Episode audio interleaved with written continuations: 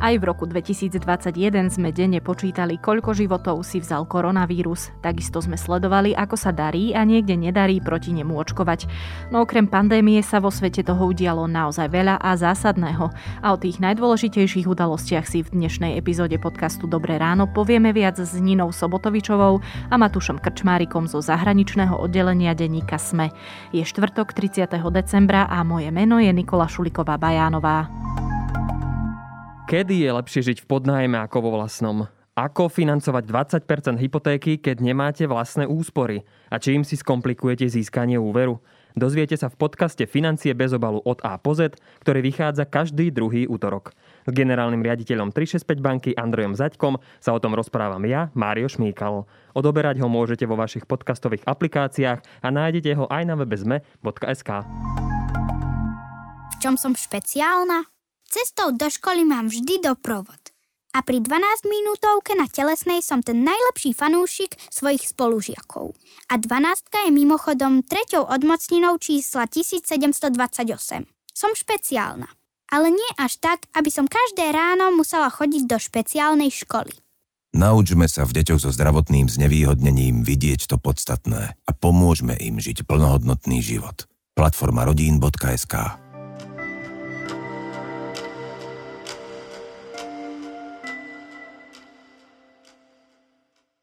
Nina Matúš, možno to vyznie trochu neprimerane, ale odbíme na úvod pandémiu. A to najskôr tým, že si zrekapitulujeme, koľko ľudí od jej začiatku prišlo o život a koľky sa už nakazili podľa Svetovej zdravotníckej organizácie to bolo v polke decembra, kedy tento podcast nahrávame, 270 miliónov prípadov, viac ako 5 miliónov 300 tisíc úmrtí. Najviac zasiahnutými sú Ameriky, z nich Spojené štáty a Brazília a treba ešte zarátať do týchto štatistík veľkými číslami aj Európu.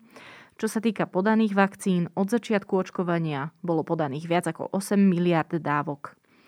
Čím by ste ten môj numerický úvod doplnili vy, aby sme potom mohli prejsť k tým nepandemickým udalostiam? Možno, že sme boli svedkami mnohých paradoxov, že na to očkovanie sa najprv čakalo a plošne sme riešili, či bude dostatok vakcín a kedy ich bude dostatok a vlastne v nejakom bode sa to proste zaseklo.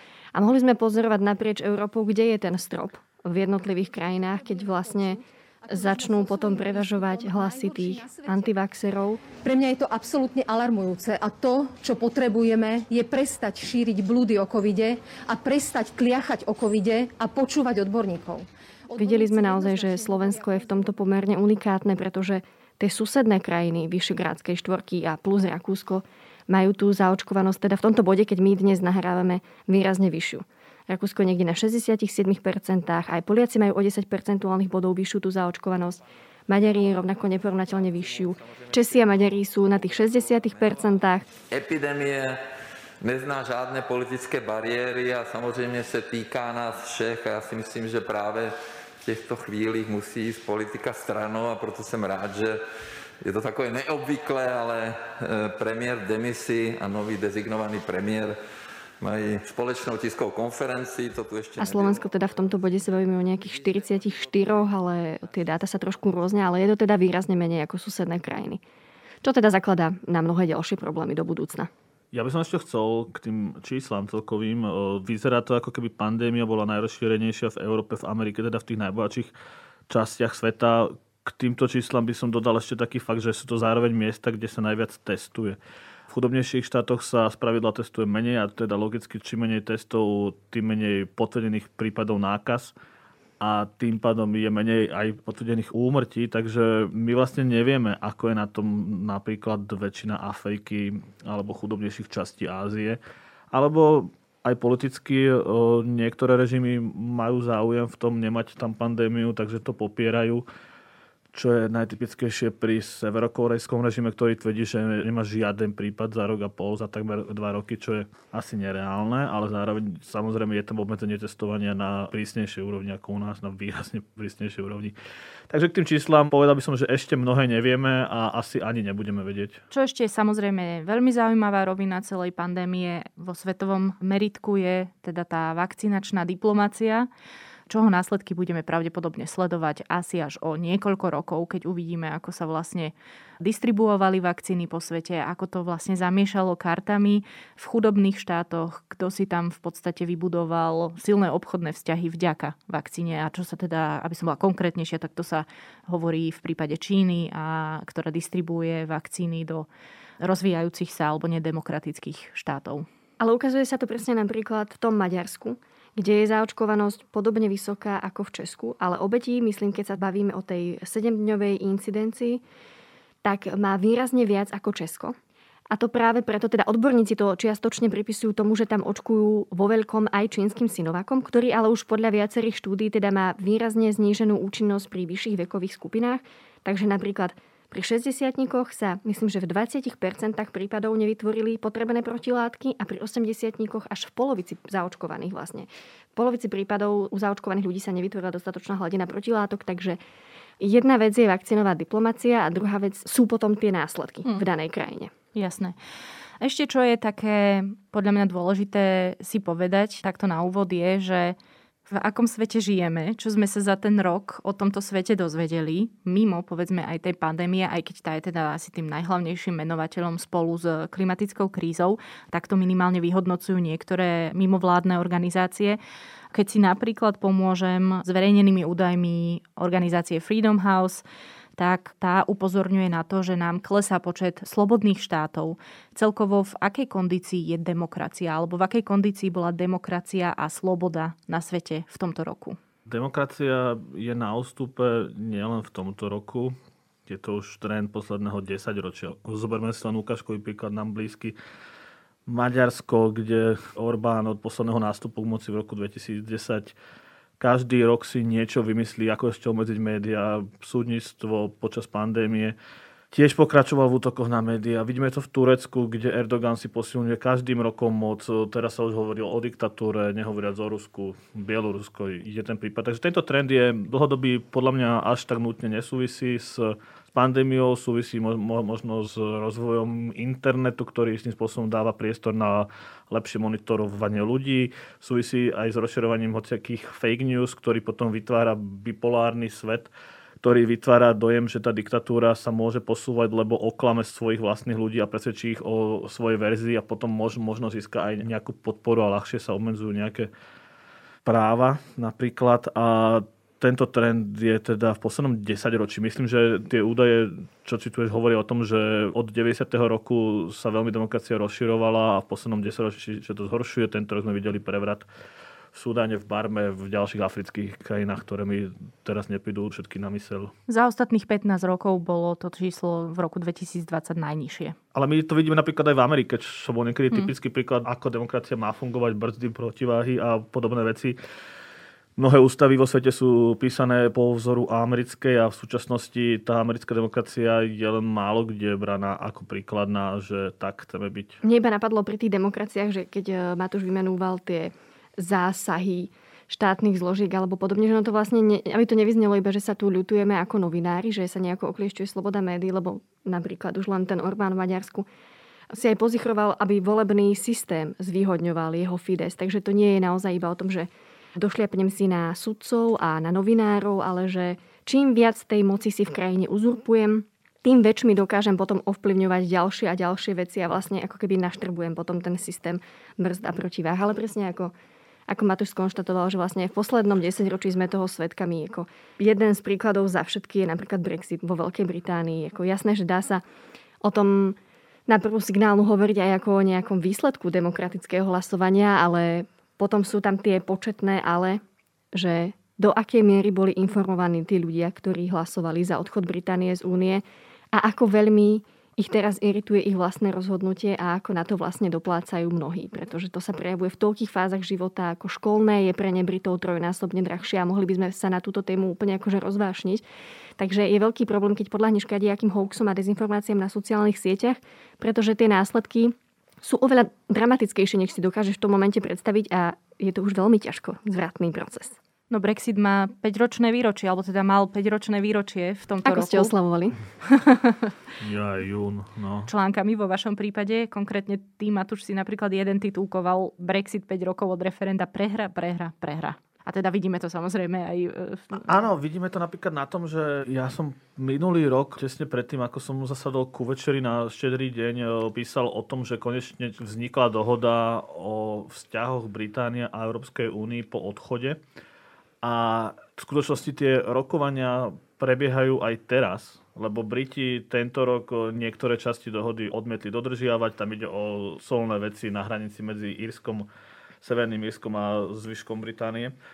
A za Európsku úniu tieto rokovania vedie podpredseda Maroš Ševčovič a jeho som sa v rozhovore pýtal, že či sa mám chystať na to isté.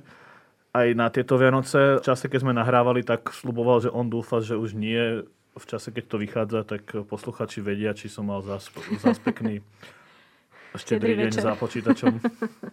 Jasné. Dobre, prejdeme možno k ďalšej veci, ktorá definovala rok 2021, aj keď nedefinovala iba rok 2021 a to konkrétne niečo, čo nás už nemôže veľmi prekvapovať, prírodnej katastrofy. Pred pár týždňami zasiahli tornáda celkovo 5 amerických štátov, pričom v najviac zasiahnutom Kentucky pripravili o život desiatky ľudí. Veľa z nich bolo ešte v polke decembra nezvestných. To, čo ale bolo mimoriadne prekvapujúce, bolo určite tornádo na Morave. Áno, pretože týchto zemepisných šírkach, keď sme náhodou sporadicky videli nejaký lievik, bolo to obyčajne na oblohe, niekde mala si pocit, že to je dosť ďaleko od teba a že to proste so zemou sa nikdy nespojí. A ani si nemyslím, že dokázali tí obyvateľia Hrušiek, Lužic a Morskej Novej Vsi očakávať, že ich takéto niečo postihne, pretože hoci predpovede počasia hovorili o búrkach, tak keď si v tomto pásme predstavuješ búrku, tak naozaj si nemyslíš, že prinesie nějaké lokálne tornádo, které zrovná zo zemou prostě 3-4 dediny? Vedle mě teď eh, stojí radní tady obce Hrušky Stanislav Helešic. Dobrý den. Dobrý den. Už u vás všechny domy prohlédly statici a víte už, kolik jich tady zůstane a kolik jich půjde k zemi? E, malá část, malá část, čekali jsme víc. Dá se říct, že ani ne třetina domů. Ani ne třetina domů půjde k zemi, jestli tomu dobře. Zemi, ano, ano, půjde k zemi. Jsou označené prohlídlé. A vím, že keď som tam išla vlastne hneď ráno na, na druhý deň po tom tornáde, tak ja som ešte v ten večer, ten štvrtok, sledovala na ČT24 živé prenosy vlastne. A tí redaktori miestni opisovali tú situáciu, že naozaj najhoršia je v Hruškách, kde proste tornádo zhodilo časť veže kostola a v Lužiciach, kde je ako zrovnaná zo zemou polovica dediny. A že vlastne spomínalo sa tam, že do dvoch obcí sa nedá vôbec dostať. Minimálne do tej Moravskej Novej Vsi sa teda nedalo vôbec dostať. A tam v skutočnosti to bolo akože desaťnásobne ešte horšie. My sme si prešli s fotografom všetky tie obce, ako od Lanžotu vlastne ideš od toho hraničného priechodu. A naozaj najhoršie to bolo asi v Mikulčiciach a v Moravskej Novej Vsi. To boli tie obce, do ktorých sa pôvodne nedalo večer ani dostať. Oni tam akože naozaj nezostal stáť asi ani jeden dom, ktorý by mal strechu. Tam to vyzeralo naozaj ako v postapokalyptickom filme.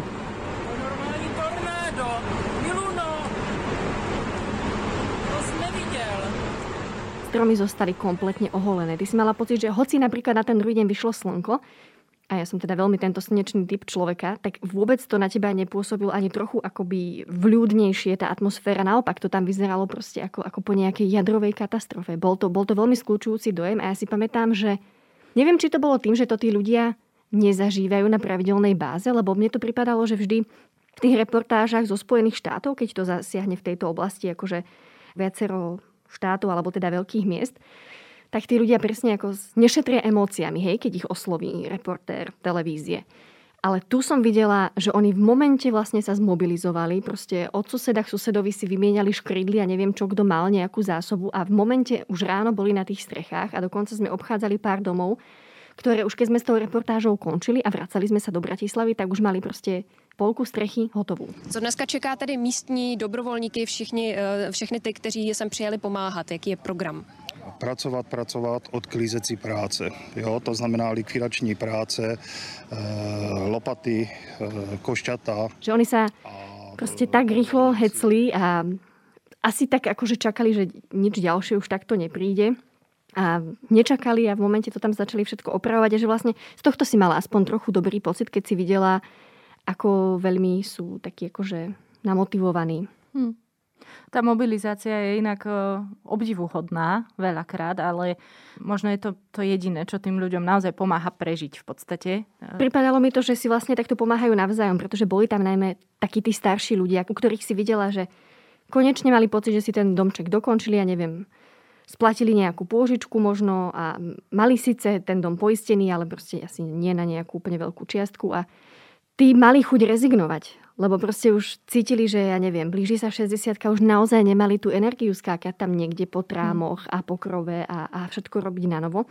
Ale ako videli, že sa vlastne zmobilizoval ten zvyšok dediny a proste tam sa pracovalo niekoľko dní v kuse, a bolo tam vlastne miestami aj také nebezpečné, ako len tak sa pohybovať, pretože tam fakt akože lietala tá súť a rozbité škrydly proste hore dole na zem a všetko bolo vymlátené, všetky okenné tabule, stromy boli proste pozapichované v obývačkách de facto, hej, ako ich pováľalo, všetky telefónne stĺpy, elektrické vedenie, tam vlastne strašne dlho nefungovala elektrina, plyn, nič, tí ľudia fungovali v dosť bojových, bojových podmienkach, ale vlastne napriek tomu bolo vidno, že proste sa do toho tak pustili s veľkou vervou. Ja sa teda pripojím len tým, čo som videla ja konkrétne, lebo ďalšia veľká katastrofa, ktorá zasiahla Európu, boli povodne. Bola tá ano. povodňová vlna, ktorá najviac zomlela Nemecko. Ja som navštívila tú najzasiahnutejšiu oblasť, tie dve, tri mesiace potom, ako sa to stalo. Ono mm-hmm. to mhm. bolo v polke júla a ja som tam bola v oktobri.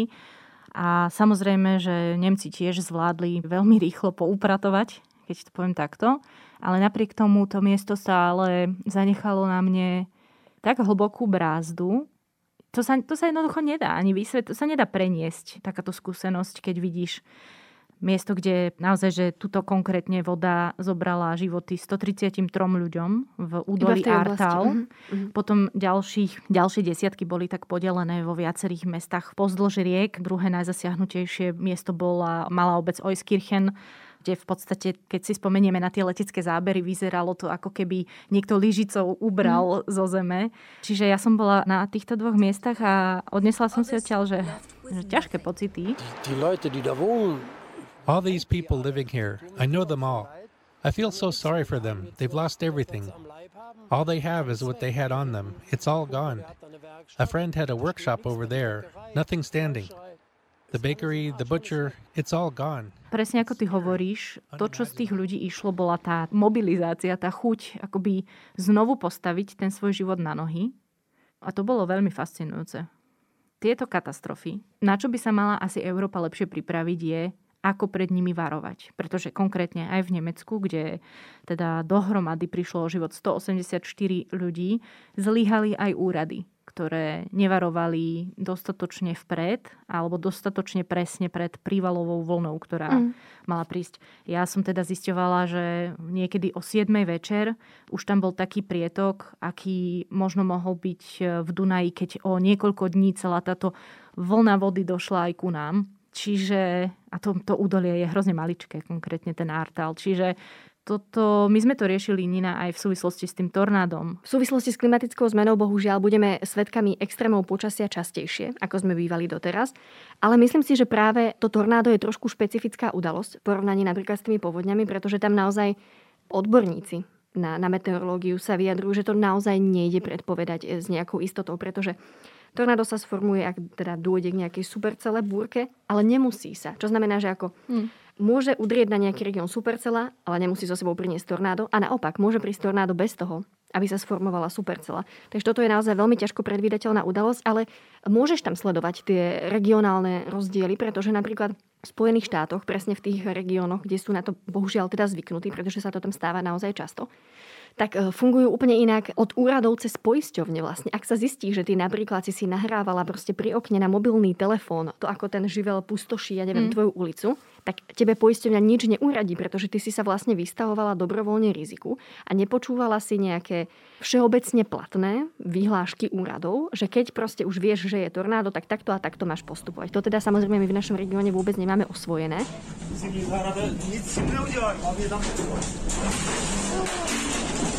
Maria. Takže tým nechcem povedať, že nejakým spôsobom by som znevažovala ľudí, ktorí sa to rozhodli zdokumentovať, pretože oni naozaj v tých rúškach alebo v Lužiciach boli natoľko šokovaní, že asi, asi akože chápem tú prvú signálnu, prečo sa takto rozhodli. Ale že vlastne, áno, my nemáme osvojené takéto správanie, keď čelíme niečomu podobnému. Hmm. Neviem ani, že či u nás bežne poisťovne ponúkajú niečo takéto v tých balíčkoch? Či to zahrňa živelnú katastrofu v zmysle tornáda? To asi nie. Pojišťovny tady škody vyplácely, obrátili se na ně tehdy desítky postižených klientů. Asi největší škodu pojišťovny spočítali na jedné z těchto hal, tam eh, to bylo zhruba 80 milionů korun. Nicméně, pojiš, eh, nicméně tornádo poničilo třeba také jednu z farem, ta se nachází nedaleko odsud. Škody si tam tehdy nafotil likvidátor, ztrátu koní ale pojišťovna neuhradila. A nielen teda tornáda, akože opäť vráťme sa aj k iným povodniam. Veľakrát, aj keď máš poistený majetok proti takýmto nešťastiam, tak nie v takejto miere. To bol konkrétne napríklad prípad aj tohto Nemecka. Mm-hmm. Ale poďme ďalej. Jedna z tých e, najvýznamnejších udalostí, ktorá otvárala rok 2021, bol útok na Kapitol. Bol 6. január a kongres, americký kongres potvrdzoval volebný výsledok amerických prezidentských volieb, v ktorých prehral Donald Trump. A čo sa dialo?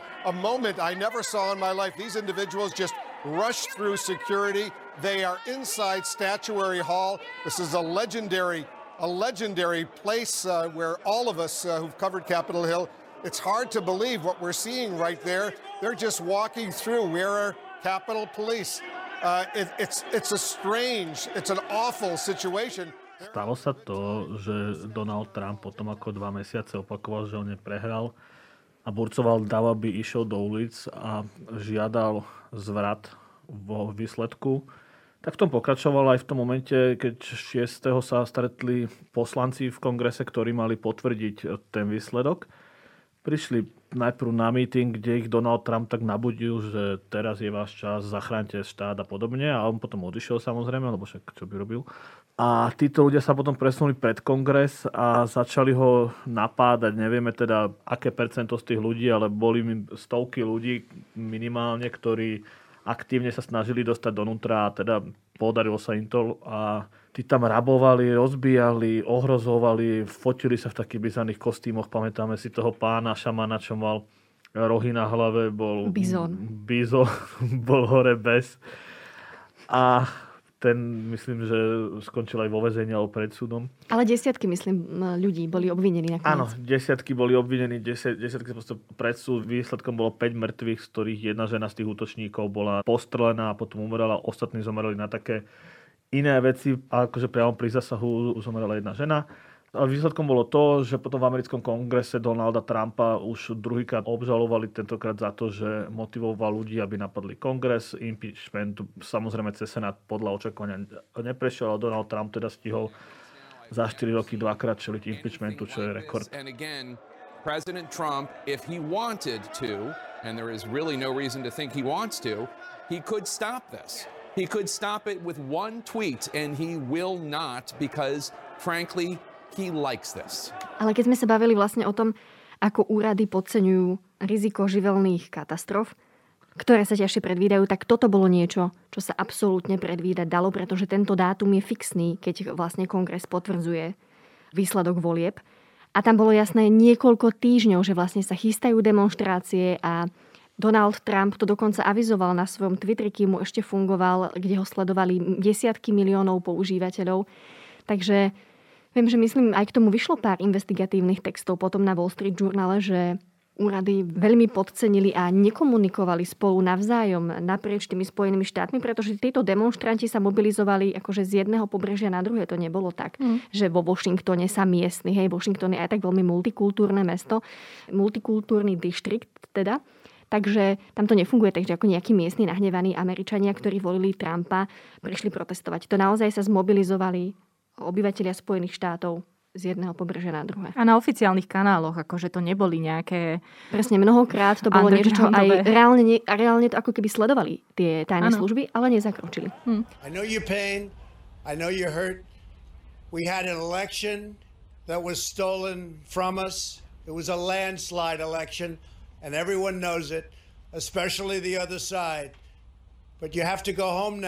Inak mali sme 20. výročie pádu dvojčiek, kde sme vlastne rozoberali presne tento istý problém, ako bezpečnostné zložky v Spojených štátoch podcenili túto hrozbu. Oni nie, že podcenili, teda niektoré áno, ale dosť často je no. problém presne mm. toto, že tie bezpečnostné zložky vedú medzi sebou dosť často súťaž o to, kto dostane viac peňazí a chcú sa ukázať ako tí lepší a napríklad neposúva CIA informácie FBI alebo naopak a potom oni zistili, že napríklad ten útok z 11. septembra sa možno aj dal odhadnúť. Boli tam istí agenti, ktorí na to upozorňovali, ale nejak nedostali dostatok informácií od FBI, nespojilo sa to a podobne. Mm.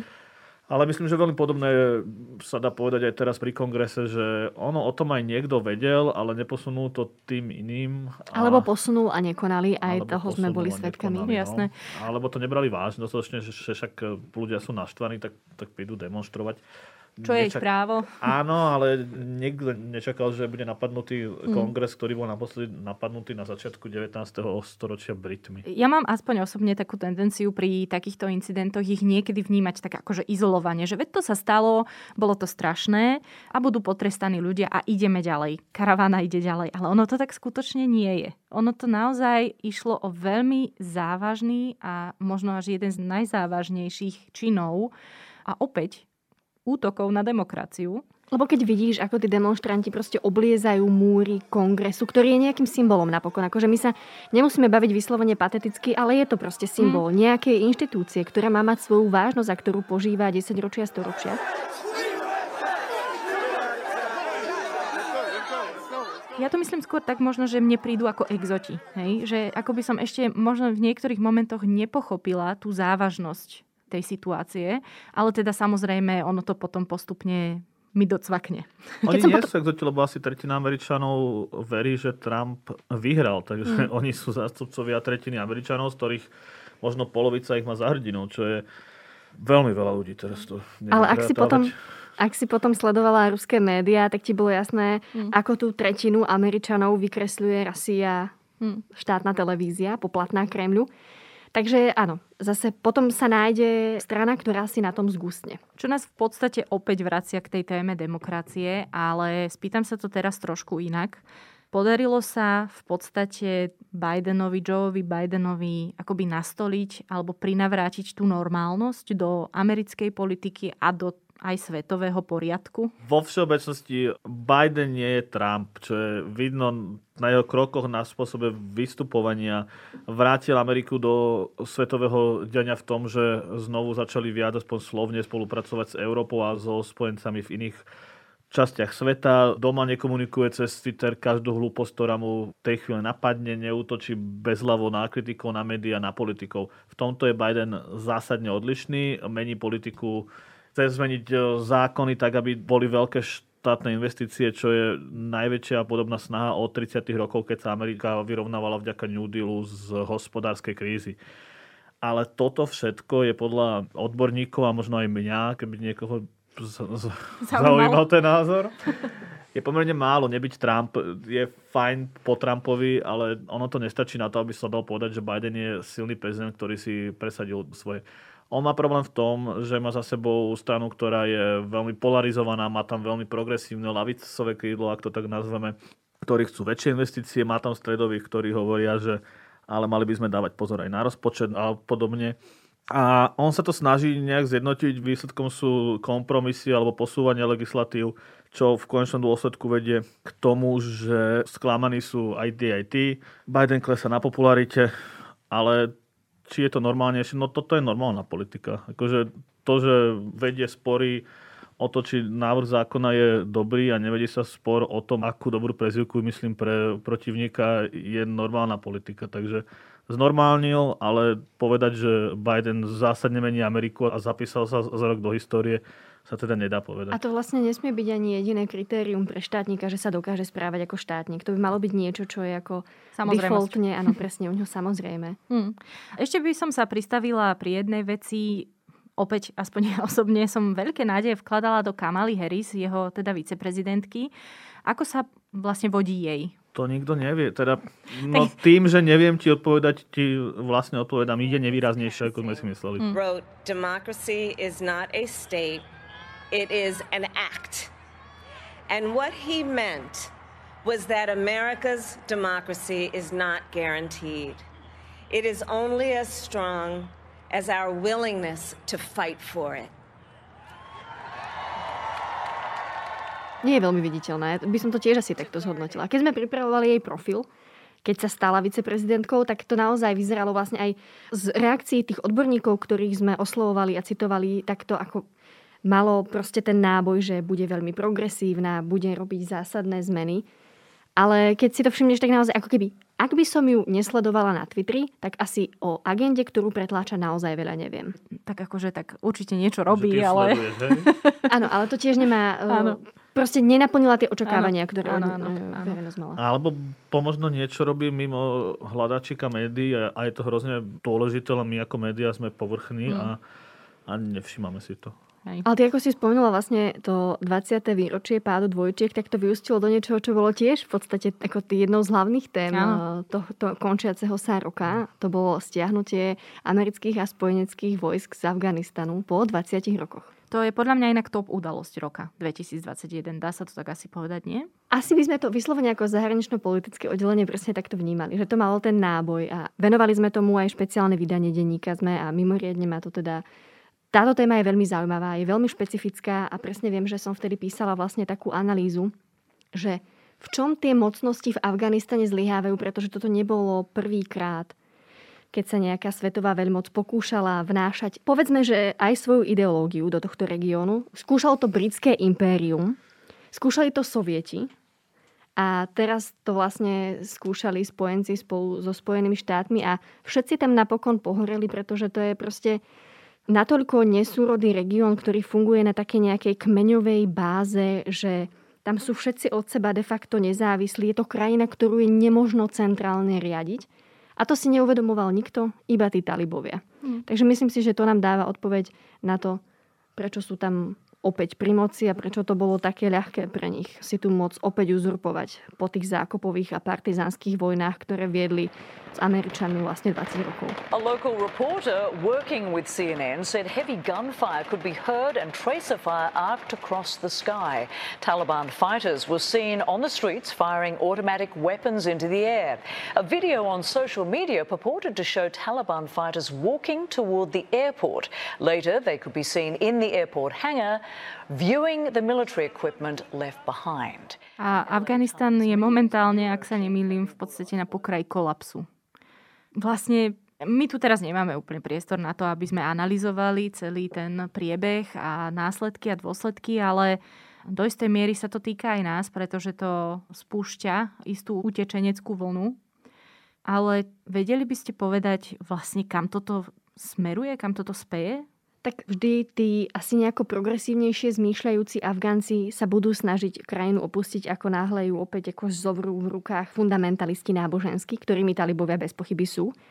Ale zase ako netreba sa o tom baviť iba v týchto intenciách. Tam naozaj ako, že nenulová časť obyvateľstva s tými talibmi súhlasí a oni sú radi, že sa budú opäť riadiť právom šarí. A nám to vôbec nemusí dávať zmysel, pretože my sme tu zvyknutí na to, že ľudské práva by mali byť teda nadovšetko dodržiavané a rešpektované.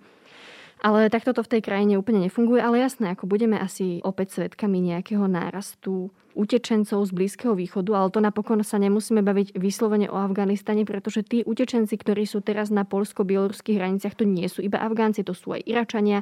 Sú to proste obyvateľia Blízkeho východu, ktorí často migrujú aj z ekonomických dôvodov a v tomto ich zase ako hybridnú zbráne využíva často nazývaný ako posledný diktátor v Európe Aleksandr Lukašenko, bieloruský prezident, ktorý vlastne už nie je nikým považovaný za legitímneho lídra, pretože tie voľby opakovane vyhrával iba podvodmi.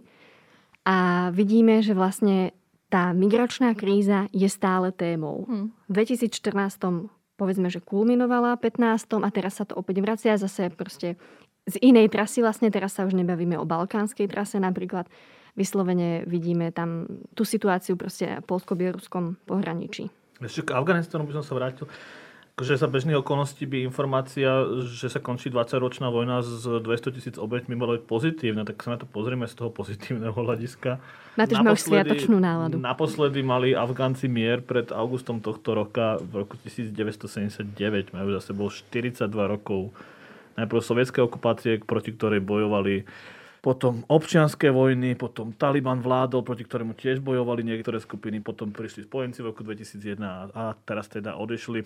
To, prečo Taliban si získal podporu v niektorých oblastiach, je do veľkej miery nie preto, že by s ním nutne súhlasili, ale preto, že vláda, ktorá vládla predtým, bola absolútne skorumpovaná, neschopná My ako zápas sme financovali ich armádu, oni tvrdili, že majú 300 tisíc vojakov, reálne mali niečo cez 100 tisíc a ostatní len brali plat a nechodili cvičiť, alebo dokonca možno ani neexistovali, to už nezistíme, lebo tie dokumenty asi zmizli. A toto sa prejavilo vo všetkom. A teraz, keď nejaký Afganec povie, že hm, tak akože možno tu bude niečo ako právny štát, síce prísne zákony, ale tak aspoň viem, aké sú.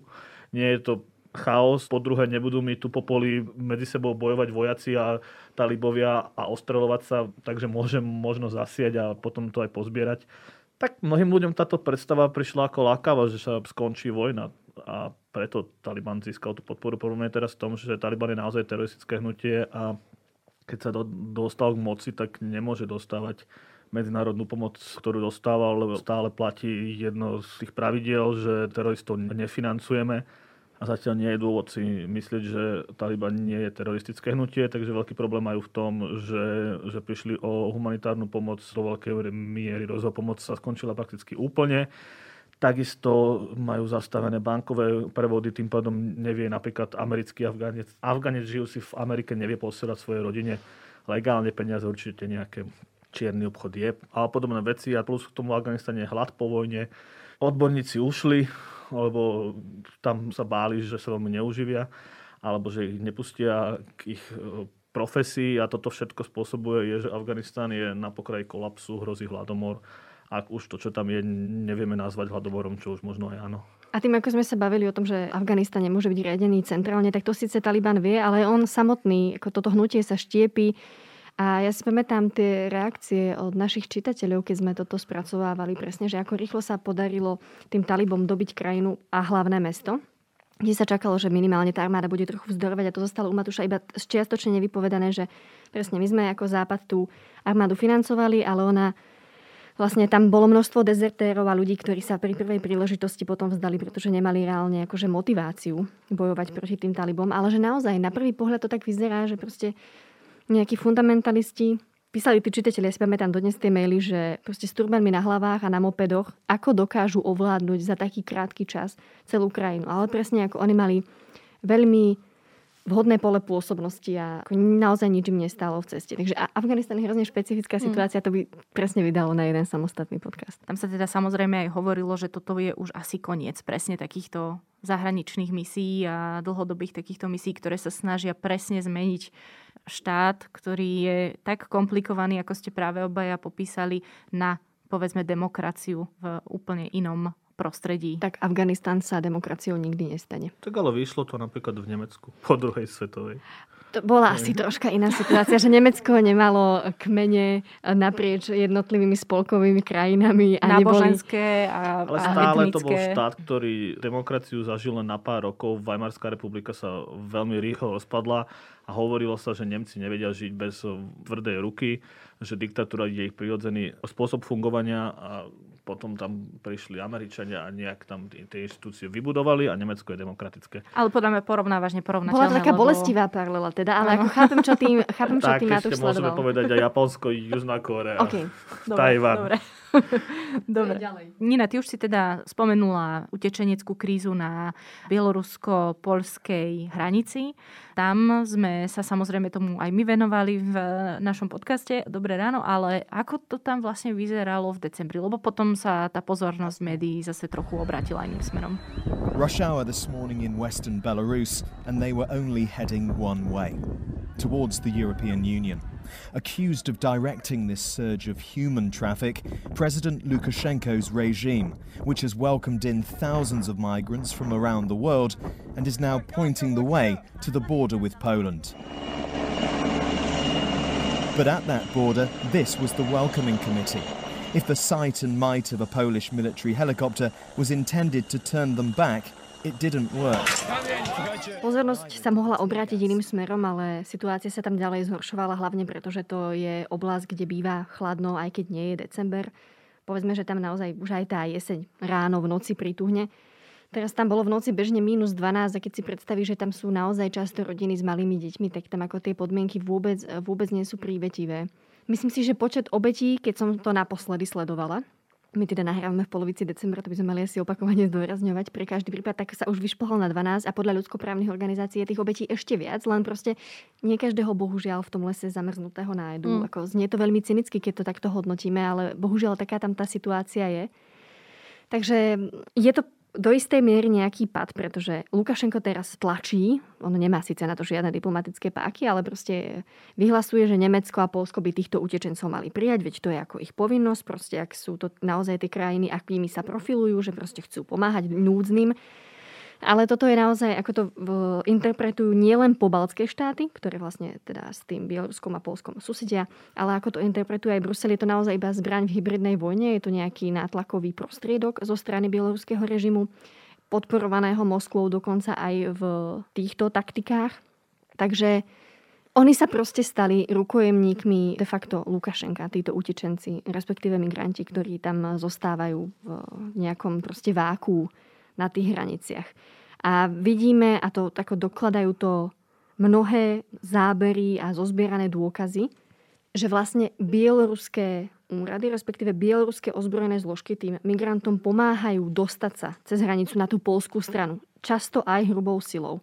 Takže tam akoby naozaj nie je priestor na pochybnosti, že to nie je riadená akcia zo strany Mínska. Ja by som mal doplnil, že treba si uvedomiť, že čiastočne z toho ten veľký problém, ako sa to zdá, robíme aj my ako Únia, lebo na hranici asi 4 tisíc ľudí, to je ako šenkvice, to by sme mali vedieť prijať.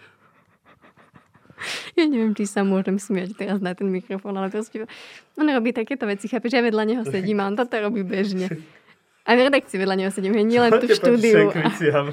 Nikto nič. Proti šenkice sú skvelé. Nič. Tam v skutočnosti podľa mňa to nie je tak, že Európska únia sa snaží tú situáciu vykreslovať horšie, ako je ona sa k tomu stavia principiálne. Z toho uhla pohľadu sa to bude rozumieť. No a na záver by som sa ešte tematicky dotkla toho, že išlo aj o volebný rok. V roku 2021 sa menili vlády, čo nás asi najviac zaujíma konkrétne, okrem teda Spojených štátov, v Česku a Nemecku.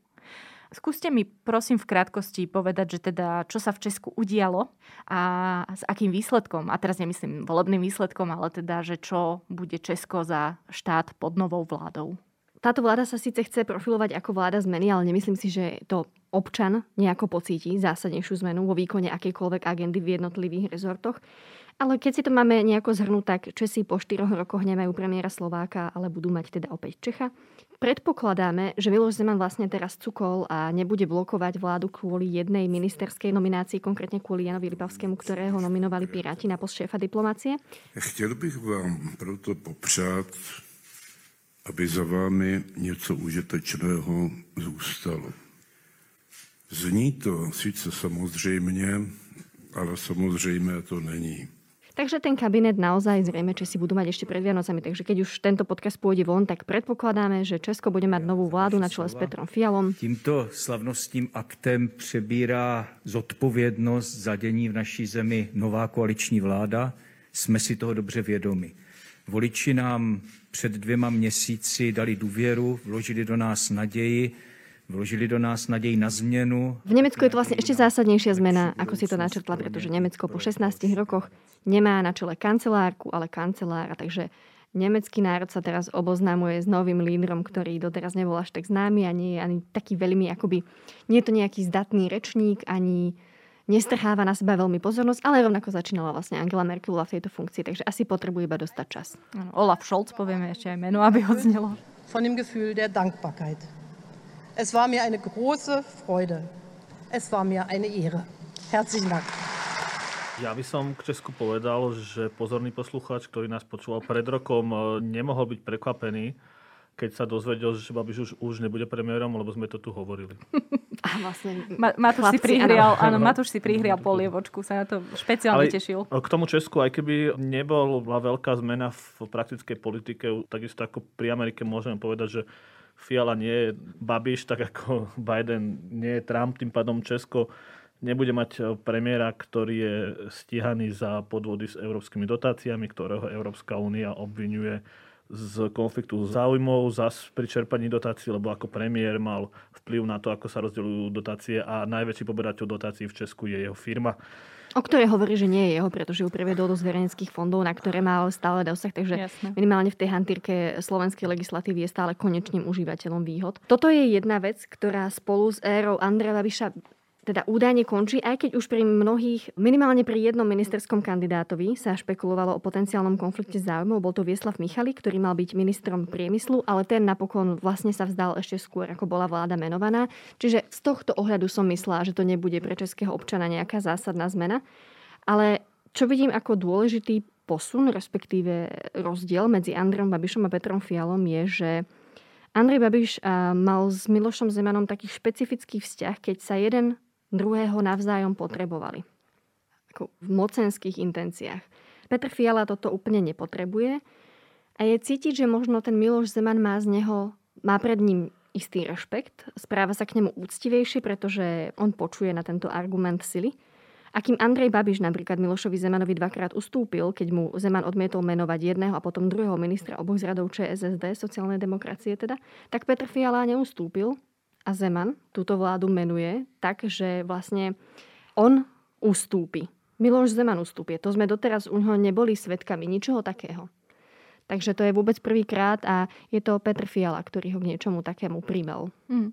Ale sa hovorí, že, alebo teda neviem, v akej je to momentálne rovine, ale hovorilo sa, že či nebude náhodou Andrej Babiš kandidovať uh, za prezidenta. Asi bude.